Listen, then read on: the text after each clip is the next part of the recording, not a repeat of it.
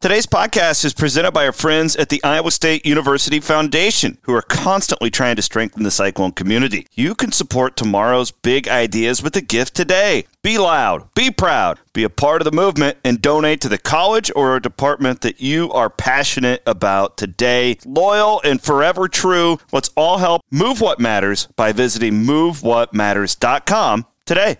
Another day is here, and you're ready for it. What to wear? Check. Breakfast, lunch, and dinner? Check. Planning for what's next and how to save for it? That's where Bank of America can help. For your financial to-dos, Bank of America has experts ready to help get you closer to your goals. Get started at one of our local financial centers or 24-7 in our mobile banking app. Find a location near you at bankofamerica.com slash talk to us. What would you like the power to do? Mobile banking requires downloading the app and is only available for select devices. Message and data rates may apply. Bank of America and a member FDIC. When you need mealtime inspiration, it's worth shopping Kroger, where you'll find over 30,000 mouthwatering choices that excite your inner foodie. And no matter what tasty choice you make, you'll enjoy our everyday low prices, plus extra ways to save, like digital coupons worth over $600 each week. You can also save up to $1 off per gallon at the pump with fuel points. More savings and more inspiring flavors make shopping Kroger worth it every time. Kroger, fresh for everyone. Fuel restrictions apply. The Cyclone Fanatic podcast is fueled by Cody Road and recorded in the Wild Rose Casino and Hotel Studio. Hello, Cyclone Fanatics. Chris Williams here today with a uh, special edition podcast in the middle of your football week to do a little basketball. We've got Iowa State basketball media days for the men and the women, each coming up this week. So our, our staff is working overtime for you guys. Of course, football coming up this Saturday as well. But as I like to do each and every year, I sat down with Iowa State head coach TJ Otzelberger to preview the upcoming season. We really got into a lot of good stuff here. Uh, not a lot of the peripheral things like, you know, portal. Rec- we didn't do a lot of that. This is about this year's team. Um, breaking down a lot of the newcomers, got some updates on, of course, some of the returners as well. But yeah, I, I think it's um, I think it's really good. I think Coach was really informative about this, and y'all really going to enjoy it. So there you have it. Uh, let's listen to my interview with Iowa State head basketball coach TJ Otzelberger. All right, up here in Ames, we've got a couple of basketball media days this week, which means it's it's officially crossover season in my world. But I always like to catch up with Coach Otzelberger before before we get going here. Coach, what's up, man? How's life? Yeah, life's great. Um, awesome, uh, awesome win for the football program this weekend. Exciting stuff. Great to see Coach McCarney back. Nobody uh, better than Coach Mack, and loves the Cyclones more than Coach. So great weekend. We're in, uh, we're enjoying where we're at in our process. A couple weeks into practice, um, you know, we take the opportunities on Saturdays. We do a lot of live play with our guys, and felt like our, our competition on Saturday was really strong, and excited to keep building on it moving forward. How's uh, how was Mack? I know he's spoke to your team. We saw a little bit of the post game him with Campbell. he seemed fired up. Why do you do Why do you do that? Because you did this. Uh, I don't know if a lot of people know this. When you were at South Dakota State, when you were at Vegas, you would fly Mack in. He he's talked to me about what he loved about you when you were a young assistant. What what what gravitated you so much to him and to to keep him involved all these years? When I came here as uh, in my first year uh, with the Cyclones, and you know he's the head football coach. I mean, he took me under his wing. There's times we get out to country club, played some tennis. There's times he would go out speaking, and, and we'd end up driving together. Uh, and more than that, it was just you know, he he made me feel like he, he showed me the sense of pride he had for the Cyclones, and, and he mm-hmm. he was such a you know someone that I looked up to and, and took me under his wing. So, um, really fortunate when we had an opportunity. It started at South Dakota State in year one, and I said, Coach, we're trying to we're trying to build a culture. We're trying to uh, shift a mindset. We're trying to, to take a step forward. And man, you you get in that room and you talk to guys about leadership and uh, being elite and intensity and, and all those things. And man, it's a really resonating message. Love to have you come out and speak with the group. And our guys loved it. You know, at the end of the first year. Uh, we had a handful of people come in and speak to our guys, and unanimously, our guys said Coach McCarney was the one that they felt like they connected with the most and had the greatest impact. And so we've that's awesome. We've had him every year. He's been uh, to South Dakota State three years, UNLV for a few, and now he's he's on year three here. That's awesome. All right, I want to um, I want to really just focus on the team here because uh, I, I, I just can't imagine. No offense that you're going to have anything new on NIL and portal and all that stuff. I think people are excited about the team. So for first of all, the the off season a little bit unique as far as when from the outside looking in, where your team just seems a little bit younger this year. Your first two here at Iowa State were, you know, by design. You went out and got older guys. You you have younger guys now. Of course, you you have some of the, you know, returners, Big Rob, all those guys. I guess my question is the the off season in general. How how has it differed having a, a younger group compared to maybe the last two off seasons? Well, for us, you know, as we looked at when we came into the program initially in year one, you know, and trying to restore pride and felt like we needed some some older guys who had been in the fights before and done it before to set the tone for the program and and that carried forward as well into last year. We had a couple guys, you know, that were multiple year transfers that we had, guys like Gabe Kalscheur and Jaz Kunc that mm-hmm. we had. And then, you know, you looked at it and, and in the class of uh, 2023, these guys who are freshmen now, it was the first group we really had an opportunity to get out in front recruiting wise and, and be able to have an impact on. And so as we looked at our puzzle, we said, you know, at, at some point as we continue to move our program forward, we're going to need to take that step. We're going to be, we're confident in our ability to evaluate and develop young talent. Um, you know, and, and, felt like it was going to be imperative that we have a great recruiting class, which we are fortunate to have. And in that class, we brought in some freshmen that were going to have the ability to play early in their career. Because, you know, development there's really the three parts to it, and one of them's getting on the court and playing. Mm-hmm. So we, we wanted to get some impact guys. Felt like we've done that. You know what you find with young guys every day in practice more is that there's a lot of firsts for them. There's a lot of um, you know times where they've had so much success and everything's gone well for them to get to a point to be here that now it may be the first time that they're being corrected in practice. It could be the first game on the road. It could be the first time that the crowd's yelling airball. It can be the mm-hmm. first time on social social media, people are saying things. So I think those are some of the challenges you run in with with younger guys.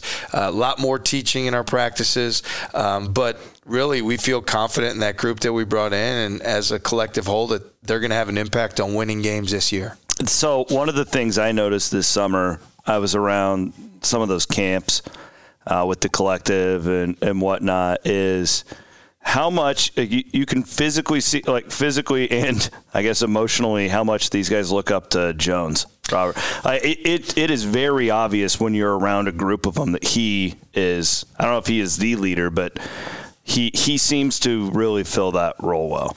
Well, look, Rob Jones came in here with us, and we didn't have a, a whole lot necessarily going in terms of you know wins and losses and where we were at with the program. And we told him, like, man, just come in here, be an everyday guy, and at, at, at some point, like things will go your way. And I think for Rob, even early in his career, he didn't necessarily take to heart quite as much with our daily habits and, and how we need to do things. Uh, but he's somebody now that lives it as mm-hmm. much or more than anybody. And our guys, they recognize it and see that with him. So when you go out and you do conditioning on the soccer field and you're doing bear crawls and there's a guy who's 6'10, 260 pounds at the front of the pack, you know he's real. And every day in practice, he's a guy that brings that physical force, but he's a guy that challenges uh, his teammates. But he can do it because because he lives it every single day. And I think Rob is, is, someone that, you know, he's had a massive impact on our program that people don't get to see all the things off the court that Rob does to make us great. I'm fortunate that I do, and we re- really value him. Is there anyone else I guess, in that role that has stepped up and maybe impressed you in the offseason? Well, this offseason, you know, it really was Rob and Tamin and Tre King. Those are the three guys, and they all have different strengths in their leadership style and how they bring it.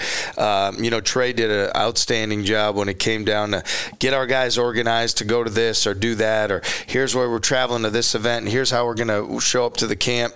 Tre's somebody that's very organized. He's intelligent, uh, does a great job of, you know, just setting the tone for guys in that manner. And then, you know, with Tamin, his leadership is resounding. When you just look at him, he looks like a leader. He looks like mm-hmm. a commander. He looks like somebody that's uh, he's in charge, and and he's taken more and more steps in terms of being more vocal and, and letting the guys know this is how we do things. This is how it will be. And uh, so to have guys that are credible that believe in our program, that understand what those daily habits are, and and live them out. Because uh, you know people always use that word culture, right? But culture is what your guys do when no one's watching. Mm-hmm. That's really what your culture is, and uh, I'm very confident in our guys and how they handle those things when we're not around.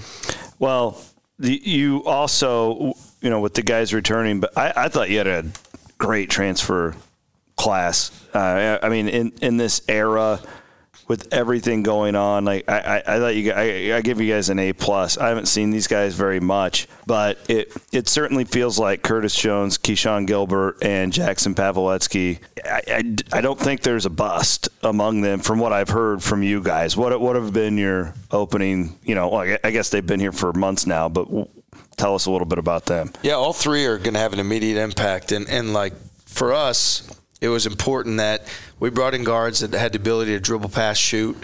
Uh, it was another added benefit if we could find guys that had multiple years of eligibility, which all of them do, because now you're not going right back out next year and, and trying to replace them. Yeah. Um, so the fact that they're all here, um, look with Keshon, a guy that I've known a long time, recruited him, you know, at UNLV, and somebody that uh, means the world to me. He's come in here right away and, and been a guy that's aggressive, attacking.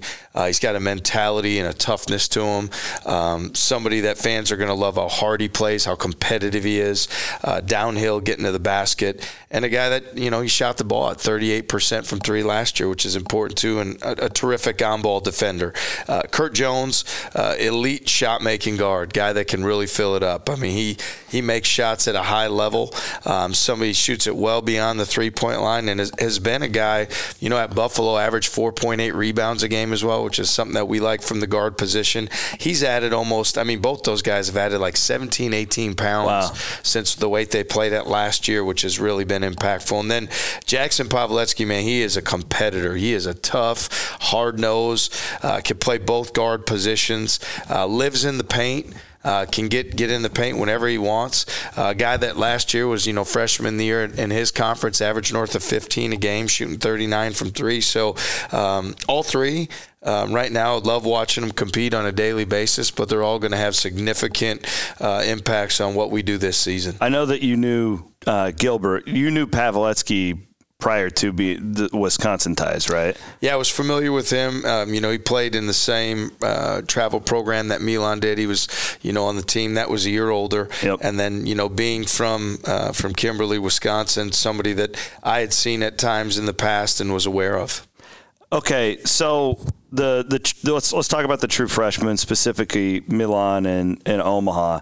It, it, it really is an interesting dynamic here because you recruit really well. This is one of the I think this is a top rated class in Iowa State history. But you also have you you you have older guys too, right? Like so Omaha comes in and, and he's been this dominant player throughout all of preps, and now he's going up against Tre King and Robert Jones, who are like grown grown men. How how has that process been like?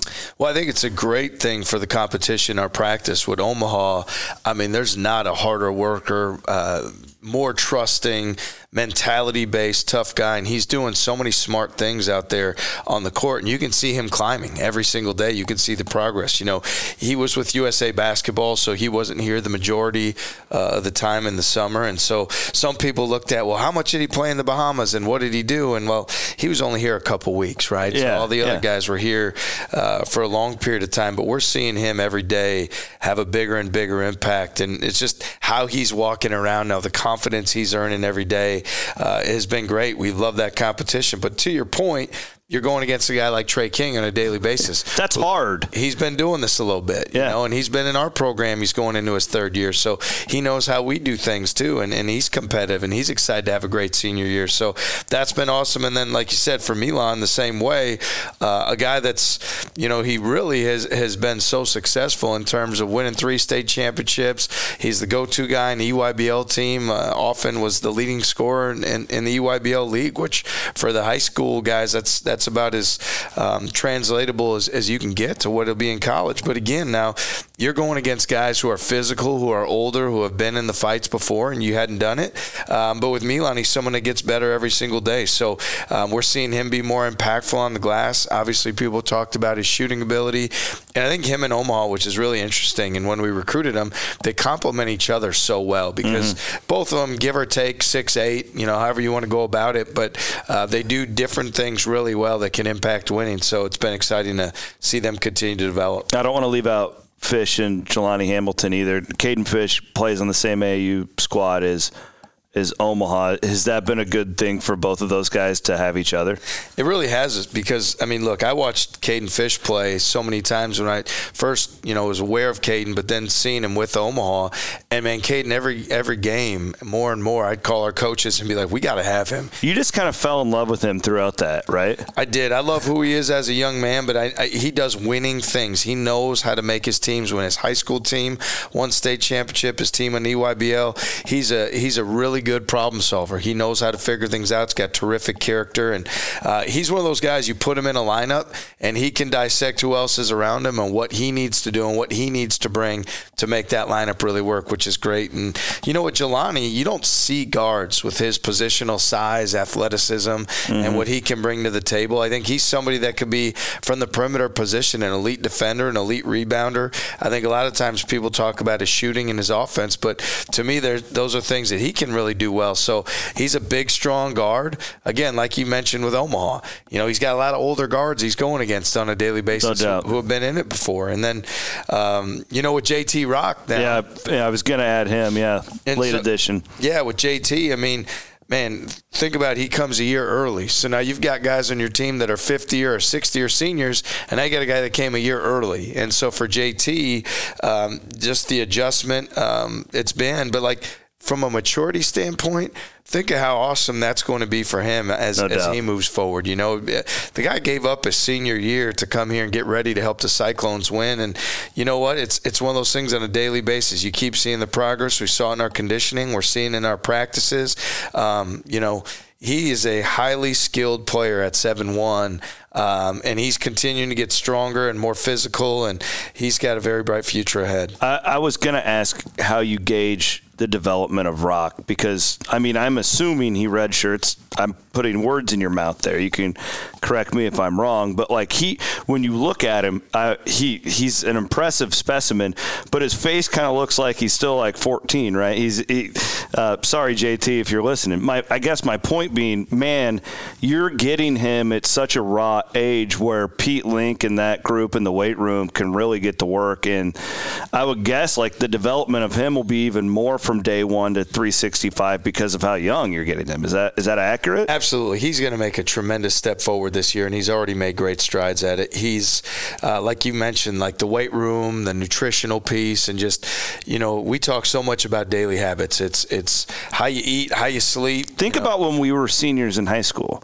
right? Like, and now you've got like pros that are breathing down your neck developing you. Like I, I can't even comprehend how beneficial that is. No, he's he's done great with it too. I'll tell you. Like he, uh, I don't know how everybody would handle it coming in a year early, and it's something that you know is a new endeavor for us. But man, it, he's done a great job, and we're going to continue to pour into him because we know he's got a bright future. All right, um, Hason Ward, you've been raving about him. You started raving about him in like April last year after the NCAA tournament. Tell me about his offseason and what has been so impressive. Well, first, just dating back to last year, Hason wasn't able to get here because he had passport visa issues till essentially the fall. So he missed our whole summer training program, which was which put him in a tough spot coming into last year. As the season wound down and we had real conversations, and he knew we were going to be counting on him this year. He knew that uh, there was a lot in front of him that he needed to be playing for, and we were, you know, we recommitted, rededicated to investing in him, and he's been off the charts. I mean, somebody that's going to be in contention for the most improved player in the Big 12 this year is going to be Hason Ward. He has been extremely active. He's made so many smart plays offensively. He's been a guy that's erasing shots at the rim. I'm I'm looking here like his his rebounding numbers are off the charts. Um, just a guy that's energy. Uh, you're going to see is a whole different player than what he was last season, and he started doing that as soon as we ended the season. He recommitted and dedicated himself as well. This felt like too specifically with King uh, I did a big piece on him during the NCAA tournament, and like there was, he was. I mean, he was really good when he first came in. Honestly, he was better than I thought he would be, just in the sense because it usually takes a guy a little bit of time to get acclimated. But there, there was a moment I want to say in like February, it was like the light flipped on and the speed of the game slowed down. I felt like we were, saw that with Ward in March. Is that accurate? Like, did you did you see like, the last two weeks? I just felt like he was even a different guy. He was. He was on the climb there towards the end of that end of the season, and he had some you know, some really impactful plays and, and some wins over Baylor down the stretch where he's blocking a shot, getting a rebound, or getting a steal, uh, you know, generating a turnover for us. He was making those winning plays. He felt good about it, and more opportunities kept coming his way. So uh, I definitely saw a change in him and, and focus and being locked into what we're doing every day. And um, man, it's it's been fun to be around Hason every day in practice because he is definitely taking a big step. All right, so. Full disclosure to all of our listeners, I haven't seen a practice. I haven't seen a scrimmage. I don't know any of this. I'm looking at your roster and I'm trying to come through with a rotation in my mind because we saw a guy like Demarion Watson, who we haven't mentioned, have good minutes last year. We've got, uh, like, to me, you're considerably deeper than the last couple of years, and I'm in my mind trying to figure out how all this is going to work. Do you do you go deeper into a rotation this year with more guys? Do you are you one of those guys who like it felt like Fred was always like I'm going to play seven or eight no matter what? You seem a little more like you're going to let the team dictate to you. How how does this look this year? Well, we certainly have more options, guys that bring something to the table, and on a given night, you know, it's hard to say which which one of those elements could come into play to make us successful. Uh, there's a lot of guys that are in play to get minutes. There's a lot of guys that are in play in terms of rotation, and really, um, you know, it's production driven. It's guys that can get in the game and get that opportunity and make an immediate impact on winning. So we've got opportunities where we can play bigger, we could play smaller, um, we could have you know length. You got guys like like Milan and Omaha with size and length that you know, multiple position type guys um, that have that size and length and versatility, and Watson as well. So there's going to be a lot of combinations. To me, you know, we put a lot into our daily daily habits, how we work every day, roll up our sleeves, do the blue collar thing. We play a rugged style. We want to be on the glass. We want to be physical. We, we want to be the tougher team first to the floor. That takes more bodies. There's more wear and tear on you. There's more you've got to give to be able to play that. You got to earn it every single day. So we're not setting any uh, number on what the rotation may or may not be and who may get in. I know that we've got a lot of guys that are engaged, a lot of guys that can step in and, and bring bring something to the table. And if I learned anything at the end of last season when we, we played went down to play Baylor and got the win on the road, we said we're putting everybody in the game. Everybody has a chance. Literally everybody.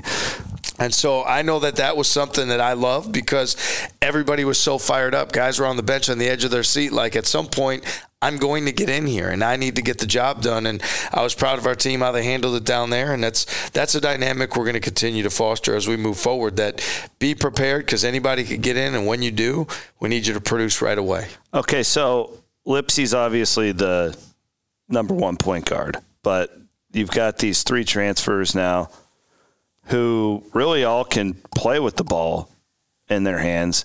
I, I know that you've messed around with two point guards uh, at the same time. Like, is that something you think that that will translate into games? I do. I mean, natural position. You look at Lipsey, Gilbert, and Paveletzke, and they're all point guards. They all have played primarily that position. Yeah. They all get in the paint regularly. Where we found it to be really good is that you know Tamin did so much for us last year. He had to make so many plays. uh, live in the lane, have the ball in his hands late in the clock against presses, all these tough situations. And we trust Tamin and we have all the confidence in the world in him to do it. Yet at the same time, he's going to be that much better when you have another point guard out there with him, when you have multiple guys on the court that are playing downhill in the paint, making plays. The other part for Tamin, which has been awesome, is as Paveletzke and Gilbert get in the paint and kick it to him, he's actually getting rhythm threes with his feet set this year that we weren't able to get him last year. And he's knocking them down at a high regularity. I mean, he's, I'll just put out, he's shooting 38% from hmm. three with one of the higher makes on our teams. I know that's a question that comes up a lot. Tamin's going to knock him down, and we've got confidence he's going to knock him down. We got guys that believe in him that are going to punch a gap with the basketball, kick it to him, and he will knock it down. So, what, what can I ask? What that process was like in the offseason? Like, okay, tournament's over. Did you break down his shot? Did you? Uh, who worked with it? How, how, did that work? So we did a shooting academy with our team. You know, Coach Blount works on a daily basis with, with our guards, our point guards. So he's put a lot of time into them uh, and continue to do that work. And Coach Crawford, we did a shooting academy for Tamin where we really put the focus on his footwork, his fundamentals, his balance. Um, but like I said, part of it is being able to get him those shots, right? Where guys are yeah. passing it on time and on target. You know, I think you know, towards the end of the year, everybody would say, well, this is how they played this or played that. But often he had to be the one that created off the dribble. Now we've got guys to do that. So Tamin's put in the time, Tamin's put in the hard work. Uh, proud of our staff for the investment they've made in him uh, and excited to, you know, to for everybody to see the hard work pay off for him this season. Yeah, and the fact that you know he's an Ames guy too. You you've been around Iowa State long enough. We love Iowans, you know, like it's, it's so now you got you got Omaha, uh, you got a walk on from Waukee. It feels like you're trying to roster wise always have a couple of these guys to kind of be the core. Like, do they? Is it just because they they always wanted to be Cyclones? Like, why is that so important to you? Well, to me, it's that pride and being a Cyclone. It's that mentality, that mindset, um, loving Iowa State, going to camps here, that greater level of investment. Uh, if you if you've been in Hilton, you've been at camp, you've you've been around the program, you know what it's about, you've studied it, and you know how special and the rich history that we're fortunate to have. And you see it with Tamin. You see the pride and the passion that he plays with every night out. We see it with Omaha on a daily basis. You know, growing up, you know, really looking up to this program and studying it, and then with Cade Kelderman as well. You know, as even mm-hmm. as a walk on, like he's a heck of a player. He can shoot. I watched him play, I believe, against Omaha last year. Or were they on the same team? No, no. We saw him play against. Yes, he was the other Waukee. Yeah. yeah. we saw him play against Omaha. We saw him play against Milan, and similar yeah. to Kayden Fish, I watched him and said, "All right, we need that guy in the trenches with us. We need him uh, going to war with us, not against us." So uh, we love having Cade. Cade's done a terrific job as well. So it, it's so important to have guys you know, from the state, from the area. I mean, all three of those guys, Tamin right here, but two other in the, you know in the Des Moines, the greater Des Moines area. I mean, they know what we're about. That you can just see that level of excitement to to put on the jersey, and that means a whole lot to me too. Boy, it really does feel like though when I just look at the roster. I mean, Hamilton's from Georgia, but he has ties to Iowa State. Tre King um, has ties to Iowa State because his dad played at Drake, familiar with it. Your roster really is that blueprint of you know Midwestern guy. I mean, other than Ward, I guess, but everybody you can kind of just draw a circle around Ames in a in a radius. It that is that the strategy going forward? It is. I mean, we want to do a great job in those areas, right? So we've got, I think it's 12 of the 15 guys are, are within six hour drive, you okay. know, and, and so um, as you mentioned, you know, Tre King's dad, you know, having played at Drake and his familiarity with Jelani Hamilton, mom and dad being Iowa State grads, and him growing up uh, with the Cyclone program was huge. And then, you know, even with Ward, even though he personally wasn't connected, you know, a guy that's you know a mentor and someone he really looks up to, uh, Timmy Mannix worked in our program, so shared that mm. what what being a cyclone is all about. So when you really, you know, break it down, like everybody's, you know, from from this region for the most part, or has connections or ties to it, that is so important. I think uh, you know you fight through adversity more, you, you have more pride, you care more about that place when when something goes wrong you're going to have the resiliency, and, and we love that, and, and I think that that's represented on our roster. Well, I was actually going to ask about that, like with the portal. Like if a guy has more connection to a place, he's probably more likely to, you know, if he's maybe not playing as much as he wants to, to, to fight through it and not just bounce. Yeah, do you, thi- do you think is that part of it? Absolutely, it is. I think I think fighting through adversity, fighting through challenge. If you're somewhere you really want to be, and that really means something to you, when things get hard, you're going to find a way to fight through it.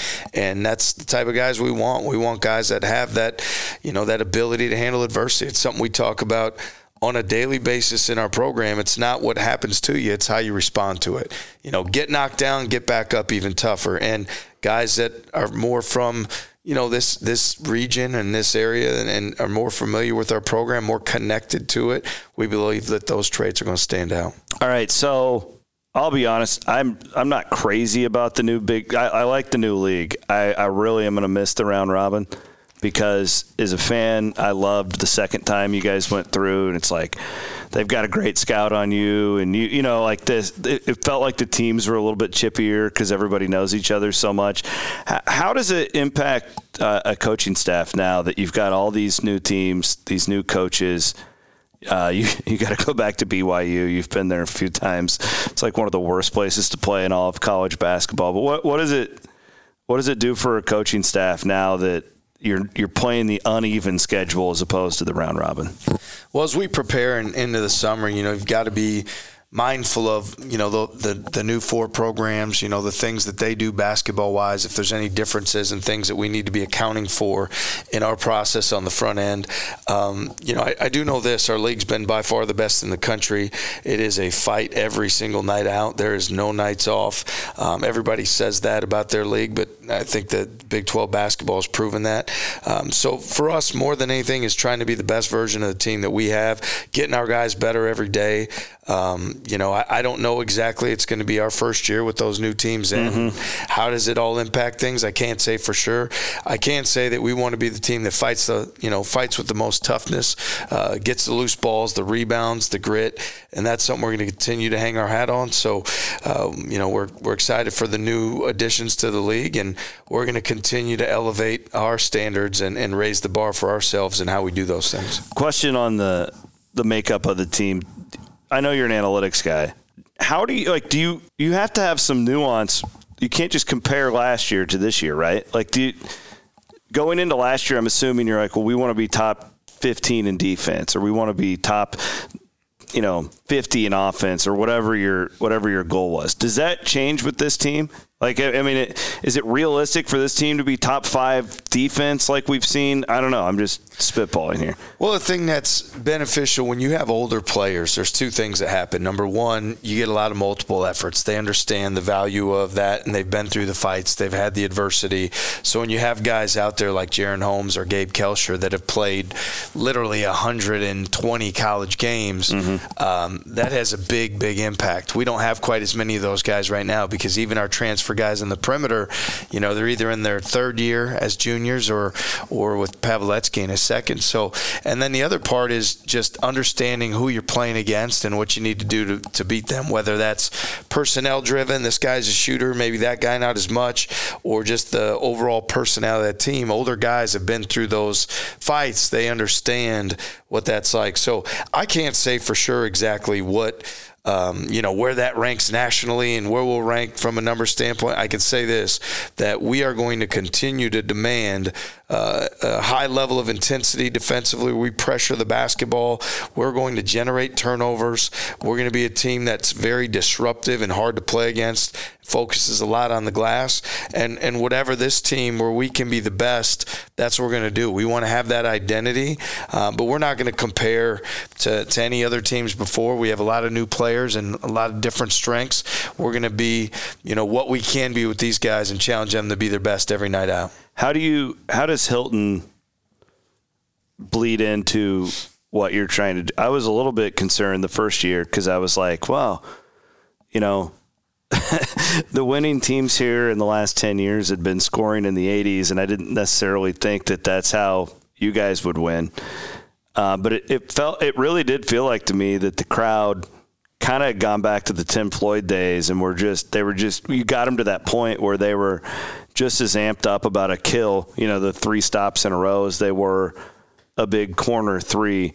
Um, how how important is that on the defensive end though? Because again, like I just don't feel like people really think of it like that. But I, I sensed it, man, middle of last year that the crowd was finally like wising up to it after about a year and a half. Like I thought Hilton was as good as it had ever been there, specifically that Texas game. But there were a couple. Kansas was like that too. Did you feel that? You've you've been in as many games as I have here. Yeah, we love uh, Hilton to feel like it's like a, a, a, back alley brawl, and everybody's with us, and we have fourteen thousand five hundred behind our guys, and we appreciate so much that our fans are celebrating our guys for charges and loose balls and and block shots and the first team to the floor and we're starting to see a shift in those the crowd's energy and the the ovations and the clapping are, mm-hmm. are a lot of times on the defensive end and um, that embracing our team. I think it's it's that partnership. Like when you play in front of the best fans in the country at Hilton Coliseum with Hilton Magic and all the storied players that come before and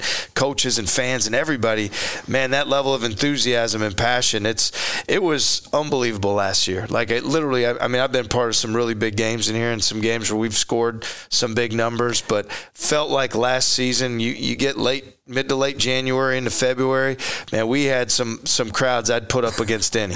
Well, I, I, I think too, it's weird. Like when when you're an offensive team or you're known for that, the crowd is a little bit different than like those that that group of dogs that you threw out the last couple of years. And I don't mean that in like a disparaging way. It's just like I mean when you watch Jaren Holmes, it's like it's all effort, right? Like he he's not the most talented guy out there, talented guy, but I, I don't I your your teams I guess the last couple years were very relatable to Ames, Iowa, and just Iowa State, right? Because you're not out talenting many people the last couple years. It was just I don't know. It, it, it was really cool, and I thought it brought out a different edge to the crowd. We've heard it loud before. I thought your teams brought out a different edge. Well, our guys were certainly appreciative, and as much as we want to win basketball games, we're we're raising uh, and developing young men uh, to be successful, at whatever they choose to do for the rest of their life. And and to me, being a Cyclone, you know, putting on that jersey, uh, you know, Central Iowans, Iowa State fans, Cyclones, people throughout the state, man, that's a blue collar mentality that we have. That's it's hard working. It's about toughness. It's about grit and resolve, and those same attributes that our fan base has and our fans have night in and night out. Our players have those same expectations of how they're going to play and how they're going to perform. And, uh, you know, again, as a coach, there's not many moments where you just kind of take it all in and say how cool this really is that our fan base and the way that we play are so much in unison, but really did feel that way down the stretch last year. And, man, I'm getting excited talking about it. I want to get back to Hilton. I know we're still a month out, but mm-hmm. want to get back in there right away because it was really cool. All right, I had a couple other things, and and then I'll let you go. Uh, personnel wise, I, I thought that the recruitment of Curtis Jones was fascinating. He was kind of just, I felt like he got overlooked. And I, I don't know if it was the fans' fault or the media's fault or what. But you got Paveletzke and Gilbert were kind of the more high profile guys. But from what I've heard, I mean, this this Curtis Jones is like legit. Did you know he was as good of a shooter as as he's turned out to be when you when you took him, or has he just gotten better throughout the summer?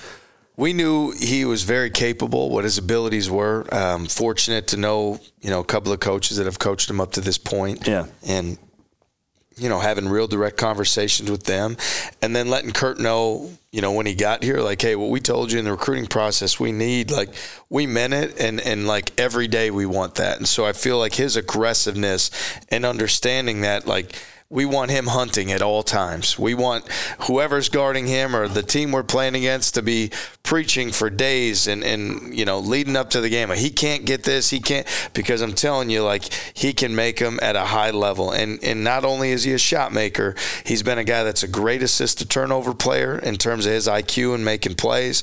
And then he's been a guy that's averaged five rebounds a game. So uh, for us, you know his his shooting ability has continued to stand out on a daily basis. Um, we were aware that it was in there, hmm. but like we're we're hoping for like and we're looking for like the Tyrus McGee level of like, man, this dude is running off staggers and pin downs and transition and offensive rebounds, and he's the most confident shot maker in the country. That's a that's a big statement. Does he talk trash like Tyrus? You know, maybe not as much yet, but we'll we'll uh, we'll lean into that a little bit. Is, is Tyrus the best trash talker at Iowa State? I don't know if I would say he's the best, but I certainly value and appreciate Tyrus at a high level because he is as real as they come. But he's he's definitely got to be up there. Now, like I said, when you go to the real trash talk, I mean George Niang. Niang told me that McGee was the best. That's why I said Yeah, that. the only thing I'd say about Niang is he's going to study like he's going to know everything about your life, and he's going to know like that you got a jaywalking ticket when you were 12 years old, and that will come up.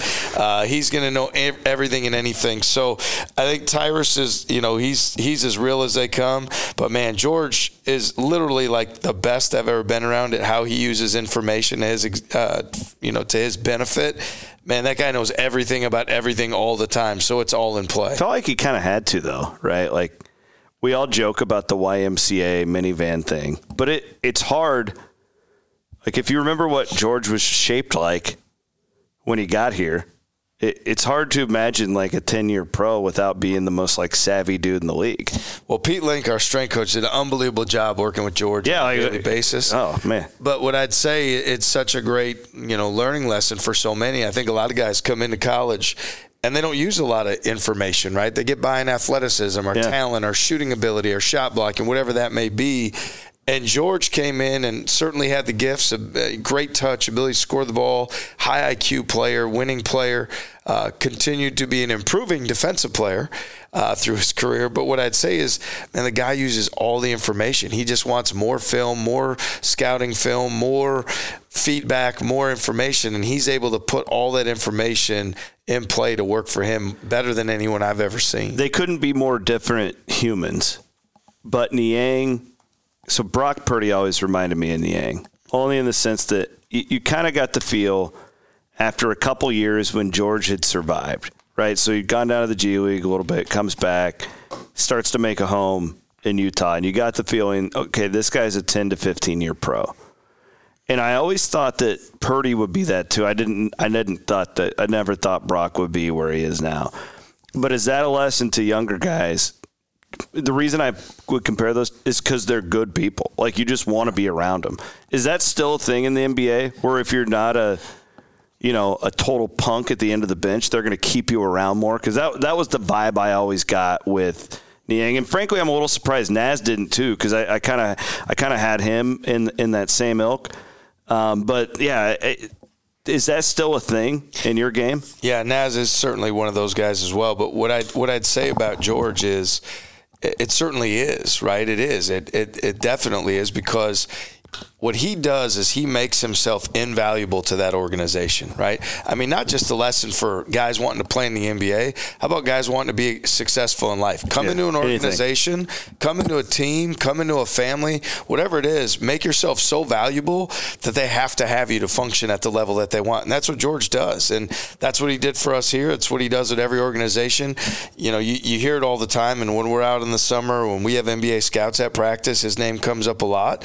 And they're just like, man, that guy is like having vitamin C with, you know, like at any point in time, he just brings energy to the group. He knows the egos. He knows who the best player is. He knows where the shots need to come from. He knows what he needs to do on a daily basis. The energy he comes in with. He knows everyone's name. He shakes hands and, you know, he's sincere, but like, Everybody could learn from George Niang and how he handles that because everywhere in life you need people that are going to be that energetic, upbeat, grateful, humble person to be there, and they're going to, you know, be very sincere and genuine, and that's George is. All right, next couple of weeks, getting ready for the season. Um, you, you had Quanzo Martin in last week. I saw uh, you have McCarney in this week. Is there any other speakers or anything like that lined up? Get Yeah. guys ready. Yeah, so you mentioned him earlier. So Coach Floyd's going to be with us Oh, next week. awesome. Uh, he's coming in, and, and as you you know, you talked about just the defensive mindset and the and the toughness. And Coach has been somebody that's been great to me. I knew him, got to meet him right away when I got into junior college, my first year in, in college, so 20 years ago, and learned a lot from him. Then really respected how his teams played, and uh, it'd be exciting to have him here with us next week. And then at some point, Coach Van Gundy uh, will be here with us again, whether it's towards the end of the month or early next month, uh, along with Coach McCarney. Uh, he's he's batting, uh, you know, a thousand, hitting hundred, you know, hundred percent on coming in. criminal that ESPN let him go. He's the best commentator. I, I'll put him right there with Joel Klatt in college football. Like I was just crushed. Yeah, Coach Van Gundy is as much substance and character um, as you'll find, as awesome of a human being and a leader and a, a person as there is out there, and a tremendous, tremendous coach. So I hold him in very high regard, and and I want him, you know, when he evaluates a program, do it with a very critical eye, but learn so much from him, and he's he's had a big impact on Cyclone basketball here these last few years, and we're thankful to him. I was kind of waiting on the assistant to the head coach thing after the ESPN deal happened. I was wondering if he, if he was going to take up a residency in Ames. Well, we, we I don't would- think he needs the job though. No, we, we'd love to have him as involved as he can be, and, and I know he's he's very involved with his family and and uh, doing a great job there. So we'll be excited to get him back here soon, though. All right, man. Well, you got media day this week. We appreciate uh, a few minutes here earlier in the week, and uh, best of luck. Appreciate it. Thanks a lot, Chris.